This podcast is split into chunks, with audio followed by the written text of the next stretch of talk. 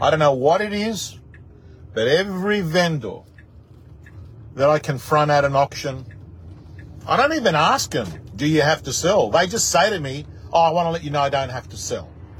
And then I'll go off and I'll say, listen, I'm not really that interested in whether you have to sell.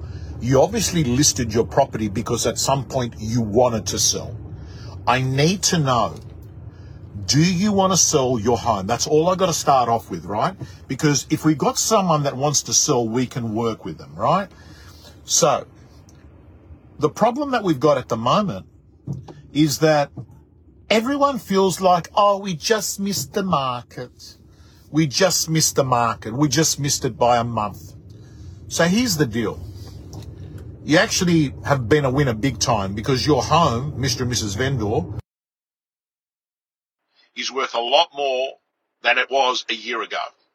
A lot more than it was a year ago. So today, four out of 11, what's that? 40%.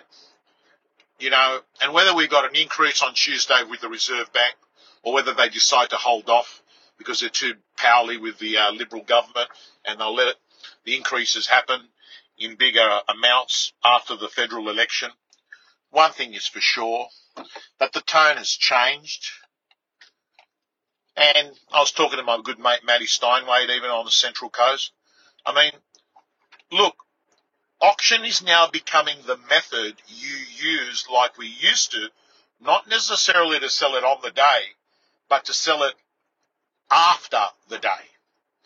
You will notice the auction system will get you a better result than the private treaty system if you use days on market as the KPI. Because whilst the proportion of properties that are selling at auction on the day has declined, like my numbers today, what you'll notice is that when you measure the success result a week after the auction, you'll notice that most of these properties will be sold. Now I'm going to let you know that the writing is on the wall that after the federal election, there is going to be a listing blitz. There are vendors right now who are just holding off putting their properties on the market because they want to come on after the federal election. Demand and supply, basic economic numbers, says that when a lot of properties hit the market at the one time, that you get a softening of value for vendors. So, every real estate agent there, if you're smart right now, you'd be listing everything you can in the next week or so. You'd be getting on the phone, ringing up your vendors and say, listen, don't come on in June when everyone's coming on. Come on now.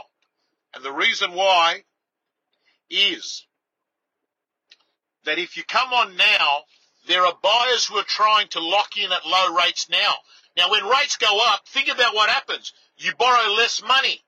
When you borrow less money as a buyer, you've got less money to offer to a vendor.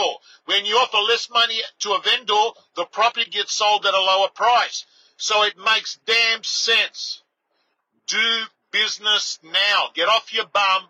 Get your handyman over, clean it up, and get the damn thing on the market ASAP. Anyway, my friends, I'd love to know what your day was like. As I said to you, four out of 11. Back to the normal real estate market, which for the last 35 years of my life has probably been 30 out of the 35. Vendor here, buyer here, just chip and chase, grind away, narrow the gap. That's what we get paid for, my friends.